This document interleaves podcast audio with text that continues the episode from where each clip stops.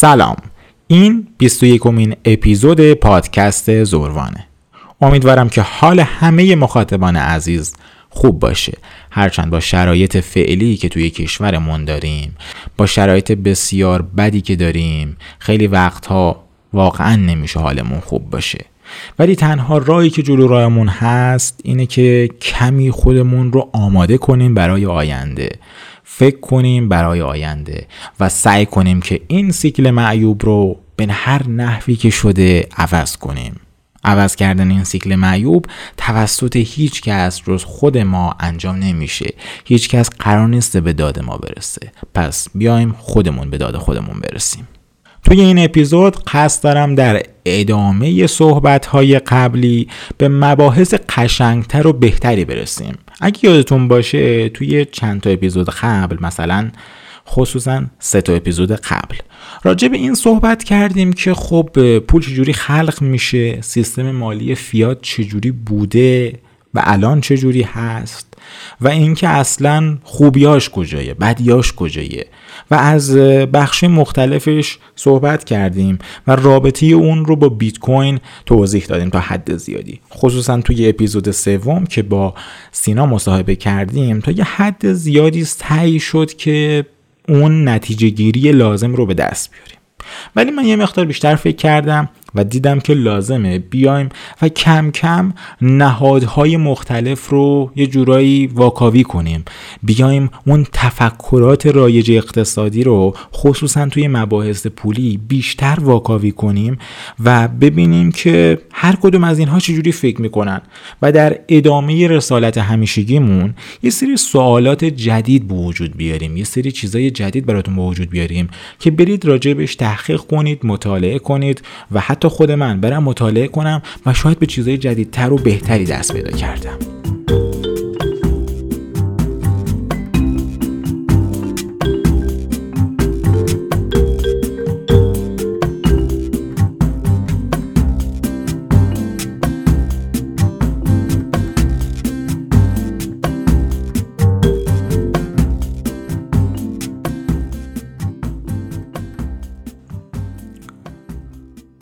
می‌خوام این اپیزود رو با داستان یک آدمی شروع کنم.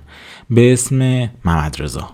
خب محمد رضای داستان ما توی کرمون زندگی می‌کنه و یه آدمی هسته که خیلی دائیه رشد و پیشرفت داره.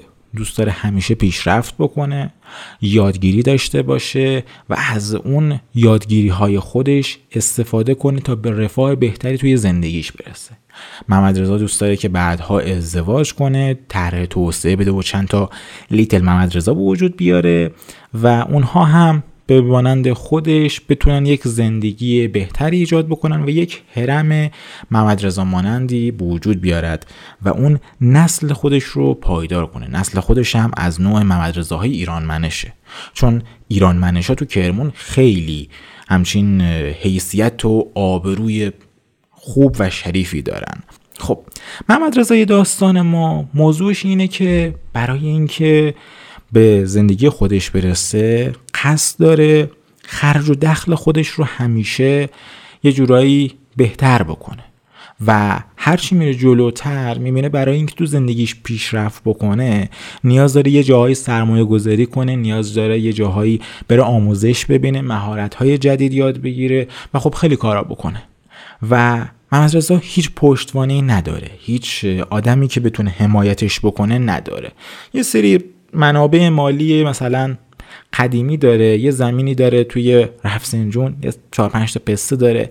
یه مقدار پسته میفروشه و یه مقداری از اونجا درآمد داره. منابع خدادادی هسته که از سمت ایرانمنش بزرگ پدرش بهش رسیده. چیز دیگه خیلی نداره. آره یه خونه هم داره کوچولوه و اونجا زندگی می‌کنه.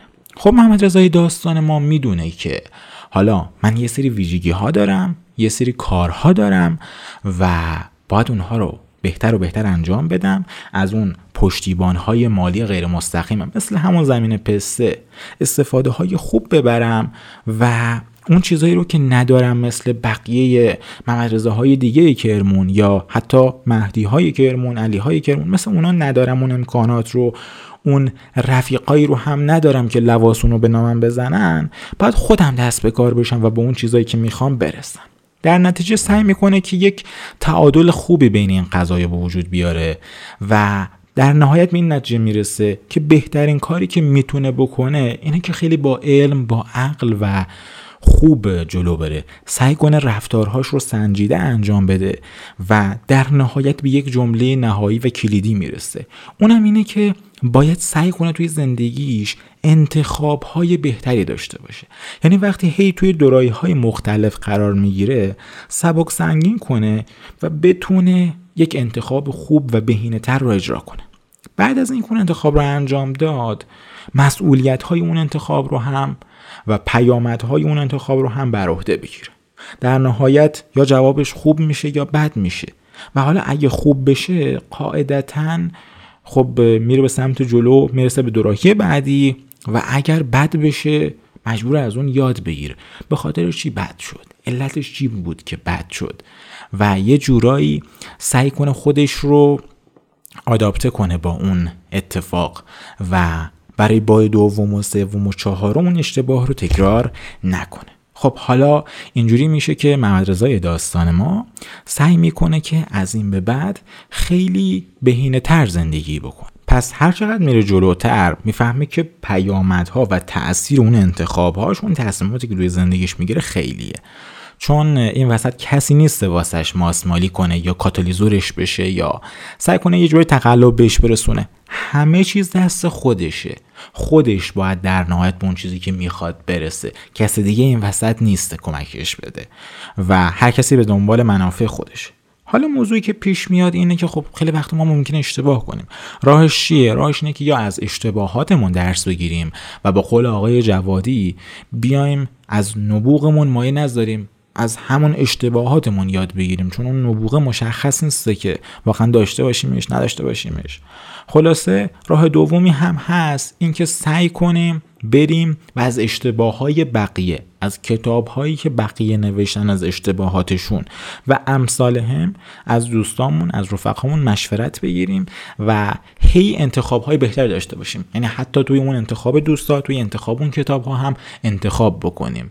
و این پروسه رو هی به یک شکلی ادامه بدیم. با قول خارجی ها و نسیم نیکولاس طالب یک آنتی فرجالیتی رو توی خودمون به وجود بیاریم. پاد شکنندگی موضوعی که شاید بعدها راجبش خیلی صحبت بکنیم.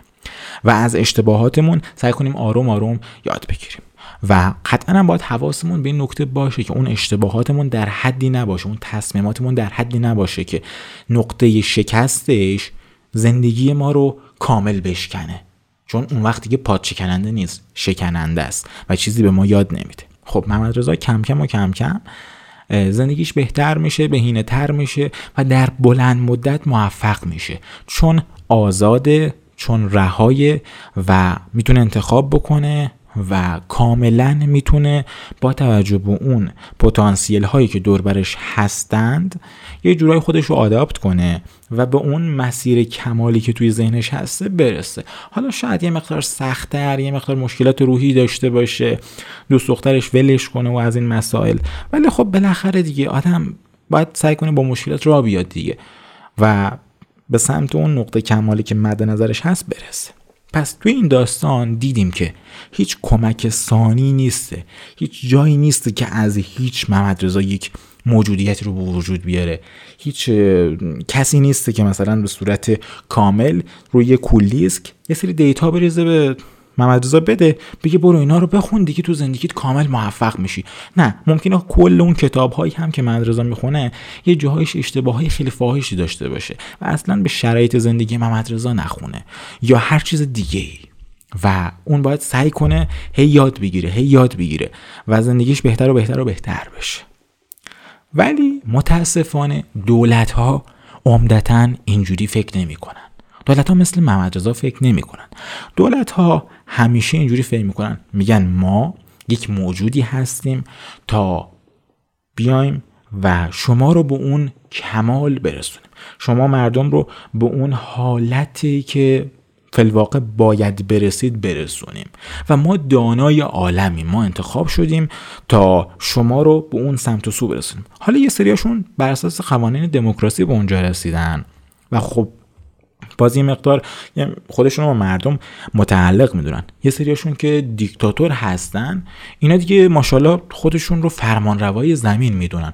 خودشون رو فرستاده الهی و فرستاده خدا و نمی‌دونن فرستاده زمین اونجور چیزا می‌دونن و میگن ما از تخم و ترکه همون خدا هستیم و ما خیلی انسان های شایسته و به حساب دانه و با تقوایی هستیم و اومدیم که خلاصه شما رو به اون چیزی که می‌خوایم برسونیم و از نظر ما هست که می‌تونیم تشخیص بدیم چی براتون خوبه و چی براتون بده.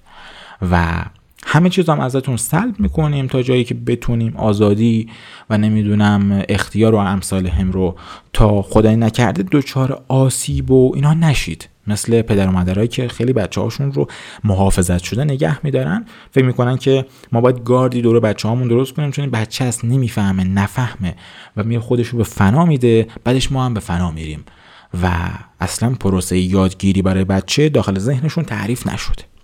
خلاصه این دولت های عزیز خیلی دوست ندارن که های همون تصمیمات خودشون رو هم بر عهده بگیرن. آزادی فردی نداشته باشن. و این نسل از دولت ها چند سالی هست شاید بگیم یکی دو قرنی هست که خیلی قوی تر شدن خیلی زیادتر شدن. حتی خیلی هاشون از اون دیکتاتورهای 400 500 سال پیش هم این تفکر رو داخلشون خیلی قوی تر شده. با اینکه مثلا دموکراسی وارانه هم هستن و خودشون رو هم متعلق به دنیای آزاد می‌دونن. ولی بحث اصلی حالا اینجا هسته که این دولت های عزیز توی همه چیز دخالت می‌کنن. و حالا که بهشون گفتیم شما دولتی و شما رئیس جمهوری و شما ولی هستی شما می‌تونی بر همه چیز دخالت کنی. همه چیز رو انگل کنی. و همه کار همه قدرت و همه چیزی در دستان تو در اون امضای شیرین شما مستر پرزیدنت وجود داره.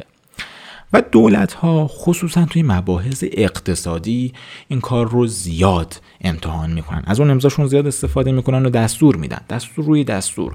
قیمت مرغ و گوشت و اینا گرون میشه ولی قیمت بقیه چیزها گرون نشه. یا یه سری از دوستانشون هستن میگن قیمت کالاهای اساسی باید به قیمتهای سال 1400 شهریور برگرده. مرغ و گوشت و برنج و اینا میگن چشم خورون ما غلط کردیم قیمتمون گرون شد. و حالا خلاص من نمی‌دونم مال یک مملکتی هست در غرب جوامع نئولیبرال. این حکومت ها رو به وجود میارن که همچین رفتارهای سخیفی دارن. حالا از اونها بگذریم. ولی بحث اصلی ما امروز سر این مسئله هست. که می‌خوایم ببینیم که دولت ها چه چیزایی رو باید و چه چیزایی رو نباید یه جورایی دخالت بکنن داخلش. اصلا وظیفه دولت ها چیه؟ و باید بفهمیم که آیا این دولت ها حق دارن این کار رو انجام بدن یا نه؟ این مبحث یه مبحثی که شاید اونقدر تخصصی باشه که حتی دانش محدود من هم اونقدر راه حل مناسبی واسهش نباشه. پس سعی می‌کنیم این فیلد بزرگ این سوال بزرگ رو بذاریم از کسی بپرسیم با کسی صحبت کنیم که حداقل بدونیم دانش خیلی بهتری تو این زمینه داره. ولی یه مقدار یه لول بیایم پایین تر توی عرضه مدیریت پول که در ادامه اپیزودهای قبل هست می‌خوایم بفهمیم که آیا دولت ها باید عرضه پول رو مدیریت بکنند یا نکنند. آیا اصلا دولت ها بانک مرکزی رو به وجود آوردن که چه اتفاقی بیفته؟ آیا این طرز تفکر و پاسخ به این سوال باعث به وجود اومدن چه چیزهایی شده؟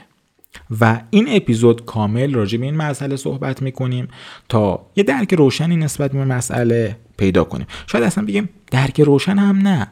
سوالات روشنی واسمون ایجاد بشه که بعدها شاید حالا من شاید شما بریم بگردیم و پاسخ این سوالات رو پیدا کنیم. آیا دولت باید عرصه پول رو مدیریت بکنه یا نه؟ عصر مدرن همه ما رو به نوعی فریب داده. دولت ها نباید عرصه پول رو مدیریت کنن. اما متاسفانه مکاتب فکری و اقتصادی و سیاسی که امروزه دارن حاکمیت می‌کنن توی کشورهای مختلف دنیا این موضوع رو حق بدیهی دولت ها در نظر می‌گیرن. ولی ما اصلا کوچکترین مدرکی برای اثبات این مدعا نداریم و خیلی از اقتصاددانا معتقد هستند که کنترل عرضه پول به فاجعه های اقتصادی می‌رسه در نهایت. و یه جورایی منشأ این موضوع احساسات ملی ملیگرایی افراطی و یه سری افکار می‌دونم بگم خیلی افراطی عاملش میشه و غلبه امید و احساسات بر دلیل و منطقه. و این موضوع به قول سیفدین آموز ریشه تمام سوء استفاده های سیاست مداران از رای دهندگان ساده لوحه. مدیریت پول به نظر من نوعی خصوصا توی کشور ما که خیلی موضوع مهمتری هست مثل مصرف شیشه یا تریاکه. حالا به این صورت که ما تا زمانی که شیشه رو مصرف می‌کنیم تریاک رو مصرف می‌کنیم حالمون خوبه حالمون خوشه. ولی به محض که یه مقدار به نداری می‌خوریم مثل محمد رضای داستانمون زمین های پستمون که تموم میشه و نمی‌دونیم چه کار بکنیم اون موقع هسته که آثار خماری تمام کشور رو فرا می‌گیره. اون موقع هسته که حالا ما هر چقدر این اعتیادمون شدیدتر و طولانی تر باشه توی بازه زمانی بیشتر و طولانی تری این مصرف رو داشته باشیم آثار ترک اعتیاد و توقف مصرف یا حتی مصرف مجدد باعث آسیب های بزرگتر و بیشتر میشه. حالا پاسخ به این سال خودش میگم چند تا مکتب فکری وجود میاره که ما سعی می‌کنیم خیلی از دید تعصبی بهش نگاه نکنیم و به عنوان کسی که اونقدر دانش خاصی توی این موضوعات نداره و هیچ تحصیلات آکادمیکی هم ندارم سعی می‌کنم از دریچه یک فردی وارد بشم که خب سوال واسم. هر کسی که دوست داشت و نظری داشت می‌تونه روی این سوالات پاسخ بده. اولین پاسخ اینه که بله ما باید این حق رو به دولت بدیم. از نظر اقتصاددانان کینزیانی و مارکسیس و دیگر طرفداران خب نظریه پولی پول همون چیزیه که دولت میگه و دولت حق داره هر کاری که دوست داره انجام بده و در نهایت باعث میشه که پول بیشتری چاپ بشه و خرج بکنیم برای اینکه به اهداف دولتی برسیم. و در نتیجه به اعتقاد این دسته از اقتصاددانا هدف پژوهش های اقتصادی اینه که ما بتونیم بهترین راه رو واسه به حساب چاپ پول و افزایش عرضه پول پیدا بکنیم. و همین خودش کافیه که بدونیم طلا چرا از هزاران سال قبل از حتی به وجود آمدن دولت شهرهای امروزه وجود داشته نقش پولی داشته و ماندگاری بالایی داشته. بیت کوین چیزی که توی ده سال اخیر این موضوع تا حد زیادی به هم زده و اومده به نوعی یادآور خاطرات استاندارد طلا شده. بدون اینکه هیچ دولتی استفاده از اون رو اجباری اعلام بکنه. کلا دولت ها هم دو تا منشأ فکری و مکتب فکری رو قبول دارن و خیلی طرفدار این دو تا مکتب هستن چون به نوعی یه جورایی تایید کننده و کانفرم کننده همون آرزوهای واهی خودشون هسته. تفکر کینزیانی و پولگرایی. خب بیایم از اول از تفکر کینزیانی شروع کنیم ببینیم که چیه چجوریه و چه رفتاری داره. در مورد دو تا تفکر بالا یک نکته رو باید خیلی سریح بگم. اما دو تا اصل مهم و زیربنایی هر دوتای این تفکرهای اقتصادی دارن. اول اینکه ما باید همیشه عرضه پول رو افزایش بدیم و دوم اینکه دولت ها موظف هستند که بودجه بیشتر رو به مکاتب فکری اختصاص بدن تا راه های خلاقانه تری رو برای افزایش عرضه پول پیدا کنیم. خب شخصا اگه بخوام یه تشابه غیر علمی بین این مسئله و اون مسئله اتحادیه دزدان توی اپیزودهای گذشته بخوام پیدا کنم به این موضوع ذهنم می‌رسه که خب حالا همون اتحادیه دزدا به یه بخش فرعی معاونت مثلا پژوهشی علمی بیاد تشکیل بده بگه شما موظفین توی این معاونت پژوهشی علمی بگردید و راه های بهتری برای اینکه دزدا دزدی کنن پیدا کنید. اینکه چطوری دزدی ها رو افزایش بدیم ولی مثلا بهینه تر باشه راه راحت تری باشه. همینقدر احمقانه و ساده لوحانه. موضوع مهم اونجایی هسته که ما وقتی می‌خوایم تصمیم بگیریم وقتی تصمیم های بهتر می‌گیریم که پیامدهای اون تصمیم هزینه های اون تصمیم و شکست و پیروزی اون انتخاب روی زندگی خودمون هم تأثیر بذاره. وقتی که ما تصمیماتی بگیریم که عاملش خودمون باشیم ولی پیامدهاش رو زندگیمون نباشه عمدتا هر چقدر هم خطا کنیم در نهایت به نتیجه مثبتی منجر نمیشه. چون خودمون تو بازی نیستیم داریم برای بقیه ای تعیین و تکلیف می‌کنیم. مثل خیلی جاها که توی کشورمون توی جامعهمون توی اجتماعمون شاهد این قضیه هستیم. حالا بریم سراغ تفکر کینزیانی و اینکه تفکر کینزیانی دقیقا چیه چجوری؟ کینز خودش یه سرمایه گذار ناموفق و حالا به نقل از سیفدین آموس یه آمارشناسی بود که هیچ وقت اقتصاد نخونده بود و انقدر ارتباطاتش با طبقه حکمران انگلیس خوب بود که چرندیاتش رو توی کتابهای نظریه عمومی اشتغال و بهره و پول به سرعت شدن مبانی اقتصاد کلان چیزایی که توی جامعه و دانشگاه ها خیلی جا افتاد. نظریه او کلا یک فرضیه داشت و می‌گفت که آقا ما مهمترین سنجمون برای تعیین شرایط اقتصاد کل مخارج جامعه وقتی مخارج کل جامعه زیاد باشه تولید کنندگان انگیزی کافی برای ایجاد محصولات بیشتر دارن و سعی می‌کنن که اون تقاضاها رو پوشش بدن. و این باعث پیشرفت اقتصادی میشه. و نرخ بیکاری رو کاهش میده. حالا اگر کل هزینه کرده جامعه بیش از حد زیاد بشه و فرای توان به حساب اون تولید کنندگان باشه باز به وجود اومدن تورم و افزایش قیمت ها میشه در مقابل وقتی که جامعه هزینه نکنه سطح تولید کاهش پیدا می‌کنه کارگرها اخراج میشن نرخ بیکاری میره بالا و به رکود منجر میشه. کلا از نظر کینز رکود زمانی به وجود میاد که سطح کل هزینه کرد ناگهان کاهش پیدا کنه. و این وقت جایی هسته که کینز یک رابطی خوبی بین روابط علت و معلولی نداره و تهش میاد مثلا از واژه‌ای به اسم غریزه حیوانی و نمی‌دونم چی شد و اینها استفاده می‌کنه و به این مسائل بسنده می‌کنه. ولی موضوع اونجاییه که ما اگر یه مقدار عمیقتر بشیم توی این تفکر ممکنه به این نتیجه برسیم که بگیم خب اگر من پول بدم بعضی از کارگرها مثلا ده تا کارگر ده تا چاله بکنن و ده تا کارگر دیگه این چاله ها رو پر کنن. ده تا کارگر دیگه هم بیان روش سیمان بذارن. خب این مخارج زیاد میشه دیگه. من دارم یه کار رو انجام میدم و مخارج زیادی رو برای خودم میآفرینم و نرخ بیکار رو هم دارم کم می‌کنم. ولی آیا این کاری که من کردم این توان به حساب انرژی که این سی تا کارگر گذاشتن و این کار رو انجام دادن روی رفاه جامعه تاثیر خوبی می‌ذاره یا نمی‌ذاره؟ آیا این اتفاق بعد از ده روز هیچ تاثیر مثبتی رو جامعه داره؟ نه یه جایی بوده. من کندمش. داخلش ده تا چاله درست کردم. حالا ده تا چاله رو پر کردم سیمان زدم روش. همش همین.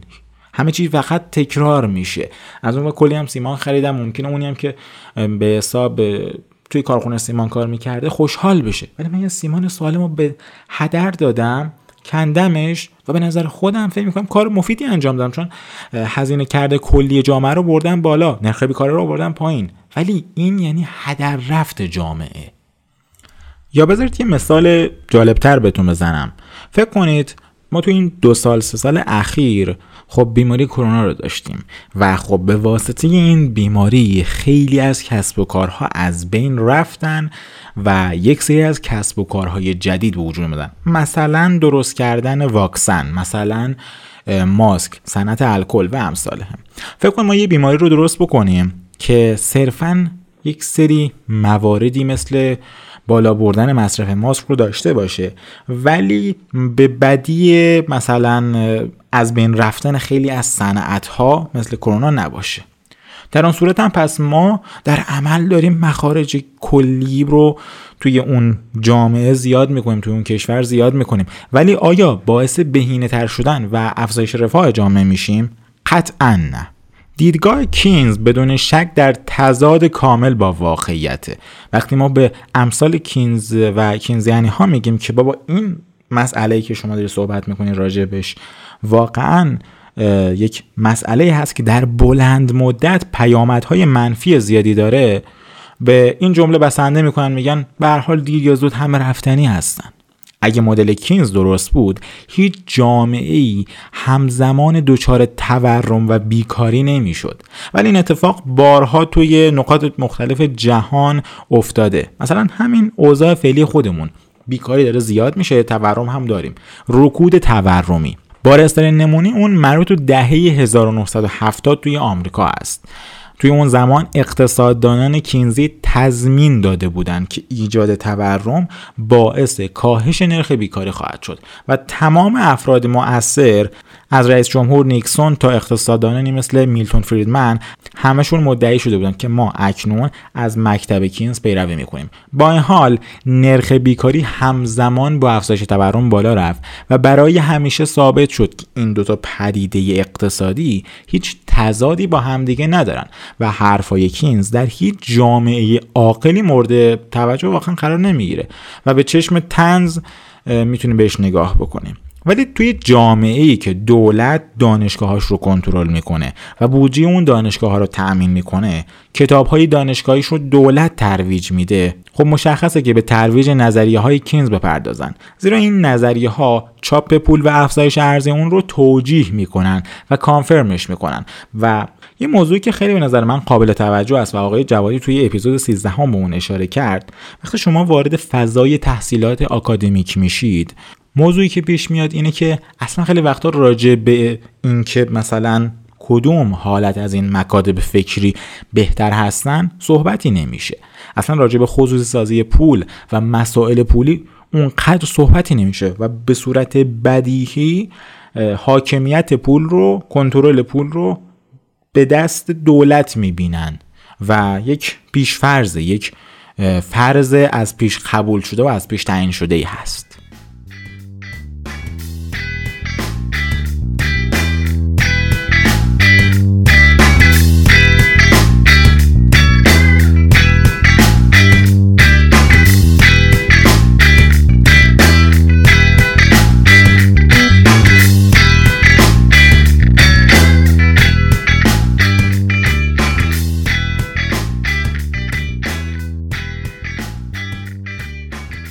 حالا میریم سراغ مکتب پولگرایی مکتب پولگرایی کدوم مکتبه؟ مکتب پولگرایی اون مکتبیه که مثل کینزیانی ها هست و مورد قبول دولت ها هم هست و به دست میلتون فریدمن بنیان گذاری شد می‌تونیم پولگراها رو حالت بهبود یافته کینزیانی ها بدونیم.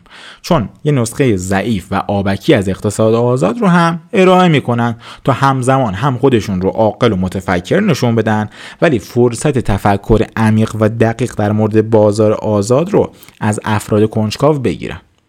پولگراها با فرضیه اساسی مدل کینز موافق هستند ولی با استفاده از یه سری آمار و ارقام و ریاضیات معتقد هستند که یه جاهایی ما باید به دولت نقش کمرنگتر بدیم یه جاهای زیادتر. و واقعا واسه خود من هم شخصا ابهام هسته که آیا دولت تا چه حد و اندازه باید توی عرصه های مختلف دخالت داشته باشه؟ پولگراها معمولا با تلاش های کینزی ها جهت کاهش بیکاری به واسطه پول خرج کردن مخالفن. اونا معتقدن که این کار بالاخره در بلند مدت باعث افزایش تورم میشه. اونها کاهش نرخ مالیات رو برای کاهش نرخ بیکاری ترجیح میدن. از نظر اونها بازار آزاد بهتر از دولت ها می‌تونن منابع موجود رو برای فعالیت های مولد پیدا بکنه. اما واقعیت اینه که هر دو روش باعث افزایش کسری بودجه دولت میشن و راهی بجز قرض گرفتن برای دولت باقی نمیمونه که در عمل به معنای افزایش ارزش پوله. مبنای تفکر پولگراها اینه که دولت باید جلوی کاهش ارزی پول و یا کاهش قیمت ها رو بگیره به هر نحوی. از نظر اقتصاددانان مکتب پولگرایی زمانی که حالا ما کاهش قیمت داشته باشیم تورم منفی داشته باشیم. این موضوعیه که باعث میشه قیمت ها کاهش پیدا کنه افراد تمایل بیشتری برای نگهداری پولشون و کم کردن هزینه هاشون داشته باشن که در نهایت به افزایش نرخ بیکاری و در نهایت رکود منجر میشه.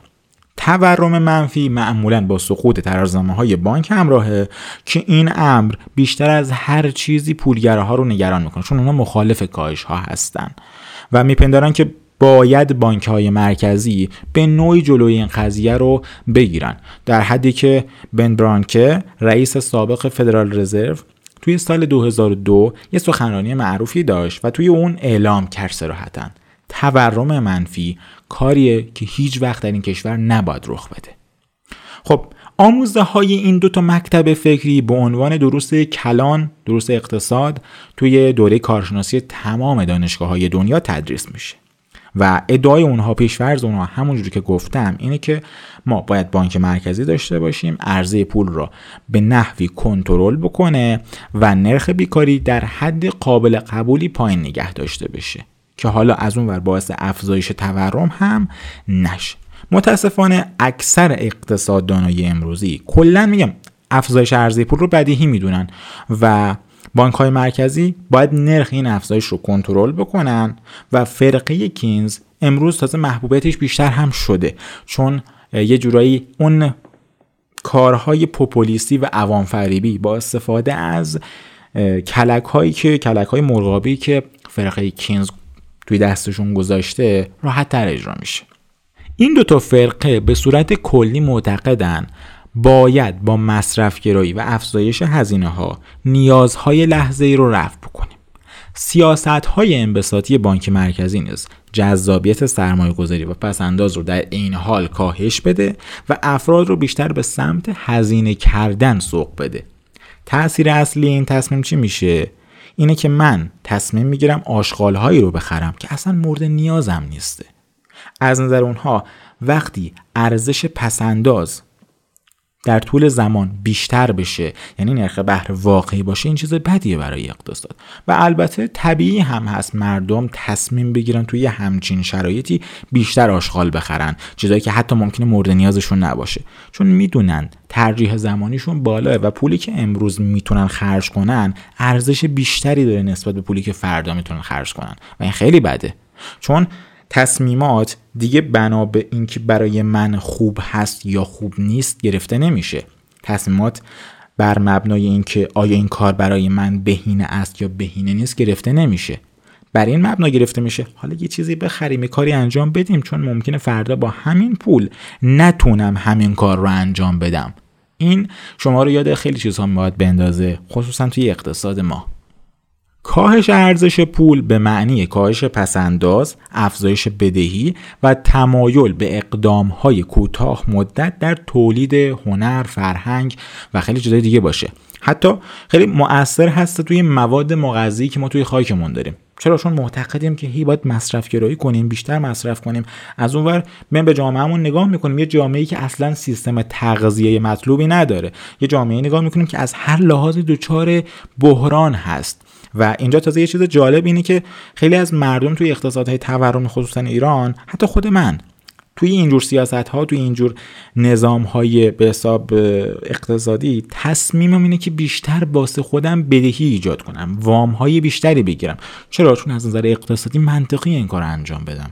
چون می‌تونم خودم رو بدهکار کنم برم باش دارایی بخرم و از این نرخ بهره غیر طبیعی از این ارزون بودن پول سوء استفاده کنم. حالا اقتصاد کلاسیک نقطه مقابل این دوتا مکتب فکریه.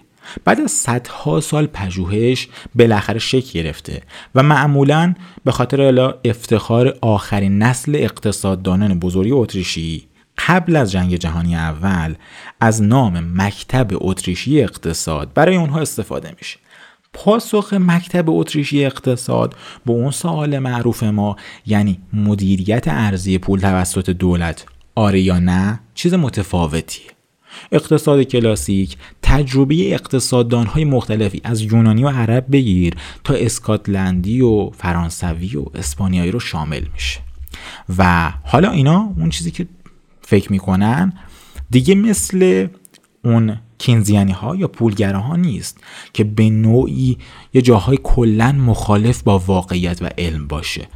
هیچ وقت داییه و ادعای این رو ندارن که ما همه چیز رو بلدیم. بانک مرکزی همه چیز رو بلده و این بانک مرکزی هسته که باید سه ماه یه بار فدرال رزرو بیاد جلسه بگیره و نرخ‌های بهره رو تعیین کنه. هیچ وقت جس من بلدم بلدم نمی‌گیره. برای درک علم اقتصاد میاد از علم و دانش استفاده می‌کنه و از سفسته های مبتنی بر تحلیل های استنباطی استفاده نمی‌کنه. سعی می‌کنه که علت و پیامدهای پدیده های مختلف رو با استفاده از منطق صحیح درک کنه. بر اساس نظریه اتریشی کالایی که بیشترین قابلیت فروش رو داشته باشه به عنوان پول انتخاب میشه. چون فروشش راحت تره. یه بار دیگه تکرار کنم این جمله رو. بر اساس نظریه اتریشی کالایی که بیشترین قابلیت فروش رو داشته باشه. یعنی در وهله اول میان پیش خودشون این فرض رو می‌گیرن. میگن آقا اصلا پول یه کالا هست. یه چیزی هست که هر کسی می‌تونه منتشر کنه. هر کسی که توانایی خلقون رو داره می‌تونه منتشر بکنه. و باید در بازار انتخاب بشه. چون فروشش راحت تره این جمله خودش به ما نشون میده که شاید این مکتب خیلی سطح نگرش بالاتری داشته باشه. دارایی که ارزش خودش رو حفظ بکنه به دارایی که ارزش رو از دست میده ارجهه افرادی که قصد پسنداز دارن ابزارهایی رو برای تبادلشون در نظر می‌گیرن تا ارزشش طول زمان افت نکنه و اثر شبکه اون در نهایت باعث میشه که یک ابزار خاص یا چند ابزار کاربرد بیشتری تو جامعه پیدا بکنه. وان میزس دخالت نکردن دولت در فرایند انتخاب ابزار تبادل ارزش رو شرط لازم برای سالم موندن پول می‌دونه. چون دولت می‌تونه با کاهش ارزش پول ثروت افراد جامعه رو ازشون بگیره. بنابراین همیشه با این وسوسه با خودش داره کلنجار میره. این کار انجام بدم؟ ندم. دوزیه رو انجام بکنم؟ نکنم. و همین مسائل هسته که ما می‌فهمیم ساتوشی ناکاموتو کسی نبوده که به اصول رایج اقتصاد کلان مکتب کینز اعتقاد داشته باشه. شاید به مکتب اتریش اعتقاد داشته باشه و اون این چیزی هسته که ما بیت کوین رو به خاطرش دوست داریم. نه به خاطر اینکه اسمش بیت کوینه به خاطر اینکه ساتوشی اون رو وجود آورده یا قیمتش بالا یا هر چیز دیگه به خاطر اینکه داخل خودش ویژگی هایی رو گنجونده چیزهایی رو قرار داده که ما رو به اون چیزی که واقعی هست میرسونه. به اون سرمقصد منظور به اون سرمقصد بیشتر نزدیکمون می‌کنه. در واقع اقتصاددانان اتریشی میگن آقا اصلا حجم پول مهم نیست. مهم نی آقا. دشواری نداریم. هزار تا باشه. باش. دو هزار تا باشه. باش. ولی وقتی حجم پول ثابت باشه اون وقته که می‌تونیم همه کار رو انجام بدیم. از نظر اقتصاددانان اتریشی با هر حجم پولی توی هر اقتصادی می‌تونیم اون رو آداپت بکنیم. چرا؟ چون امکان تقسیم واحدهای پول وجود داره. ولی چی مهمه اینجا؟ قدرت خرید پول نسبت به کالاها و خدمات واقعی که اهمیت داره. آقای وان میزس در این رابطه میگه قدرت خرید پول مشخص می‌کنه که صاحب اون می‌تونه چه کالاها یا خدماتی رو دریافت بکنه. در واقع هیچ که علاقه به نگه داشتن پول که نداره. همه می‌خوان بالاخره پول داشته باشن که قدرت خرید داشته باشن. حد اکثر قدرت خرید پول بر اساس نقطه توازن بین عرضه و تقاضای پول توی بازار مشخص میشه.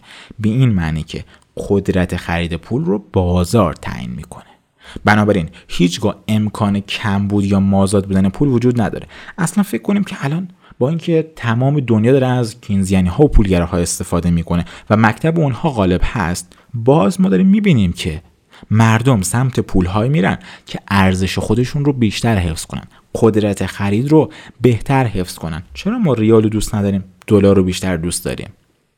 بنابراین هیچ وقت امکان کم بود یا مازاد بودن پول وجود نداره. همه افراد می‌تونن از کل مزایای بکارگیری و تبادل پول بهره مند بشن و حجم پول موجود تأثیر روش نداره. خدمات قابل خریداری توسط پول رو نمی‌تونیم با افزایش یا کاهش ارزی اون بهبود بدیم. هر حجمی از پول همیشه برای اجرای کارکردهای اون کافیه. حالا طبق اقتصاد اتریش اگه عرضه پول ثابت باشه اون وقته که رشد اقتصادی باعث افت قیمت خدمات و کالاها میشه و در نتیجه افراد می‌تونن در آینده حجم بیشتری از خدمات و کالاها رو با همون پول ثابت به دست بیارن. الان یه نگاه بکنیم به زندگی خودمون. اتفاقی میفته. درآمد ما با یه شیب خیلی کمی رشد می‌کنه در اثر تورم ولی هزینه هامون هی بیشتر و بیشتر میشه. یعنی ما به جای اینکه سطح رفاهمون بالاتر بره با پیشرفت کردن دنیا با رشد اقتصادی هایی که سالانه دولت ها دارن اعلام می‌کنن ولی در واقع داریم بدبختتر میشیم. در واقع اون سبد غذاییمون داره کوچیکتر میشه.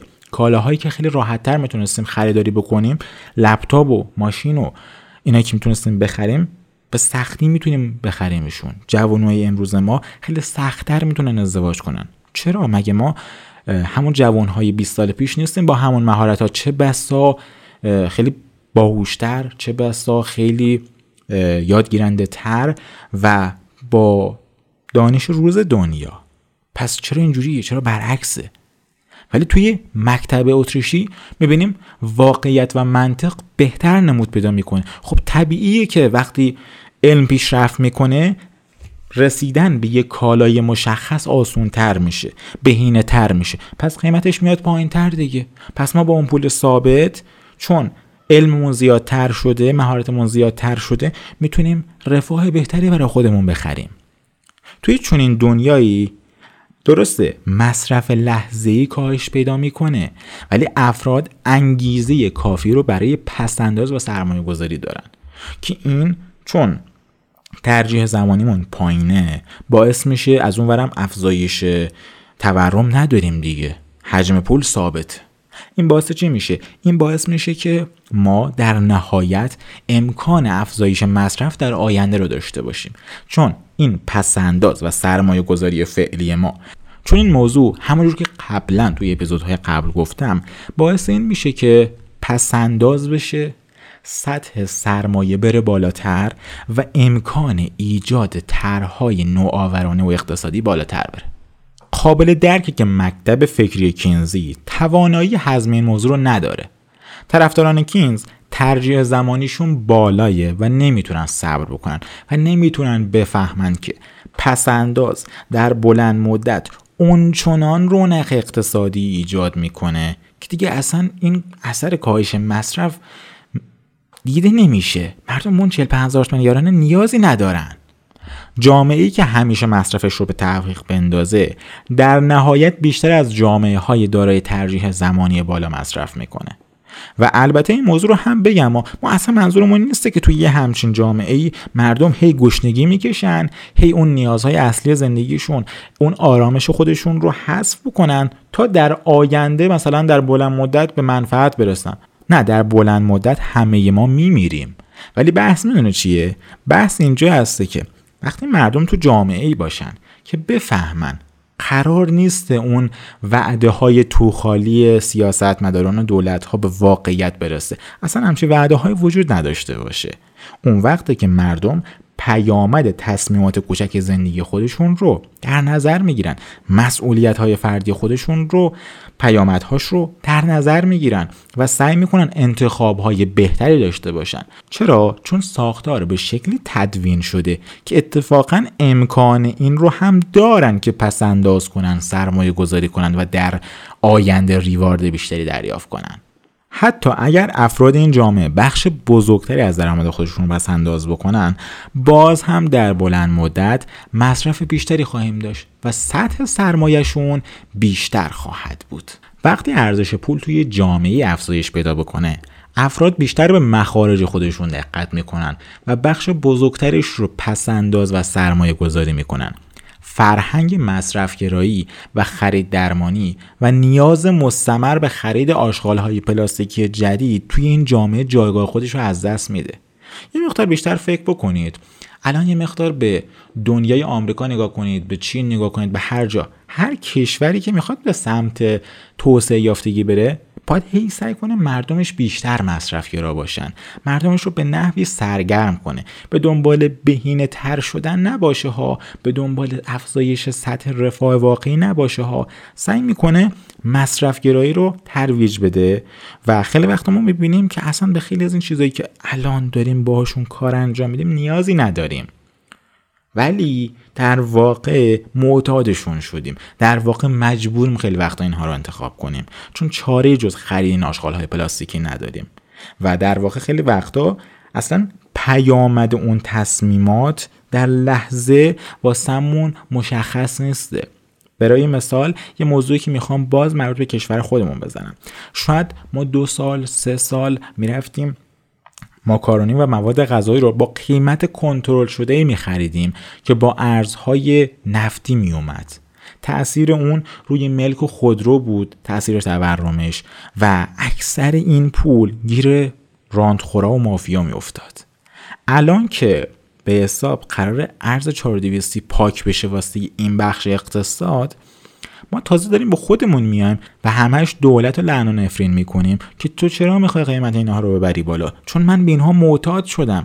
چون من به مصرف بیش از حد معتاد شدم. نتونستم خودمو آداپت کنم. چون من مصرف به حساب گندمم شیش برابر سرانه جهانیه. خب من چه کار بکنم الان با این افزایش ناگهانی؟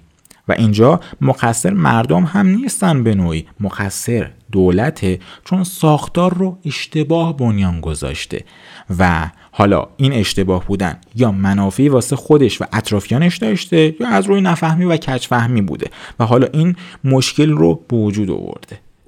و خب به خودمون میایم می‌بینیم که ما هنوز اندر هم یک کوچه هستیم. و متاسفانه مردم هم مدام درگیر این جریان هایی میشن که تفکرات کینزی رو حتی تفکرات کمونیستی رو بیشتر و بیشتر می‌کنه.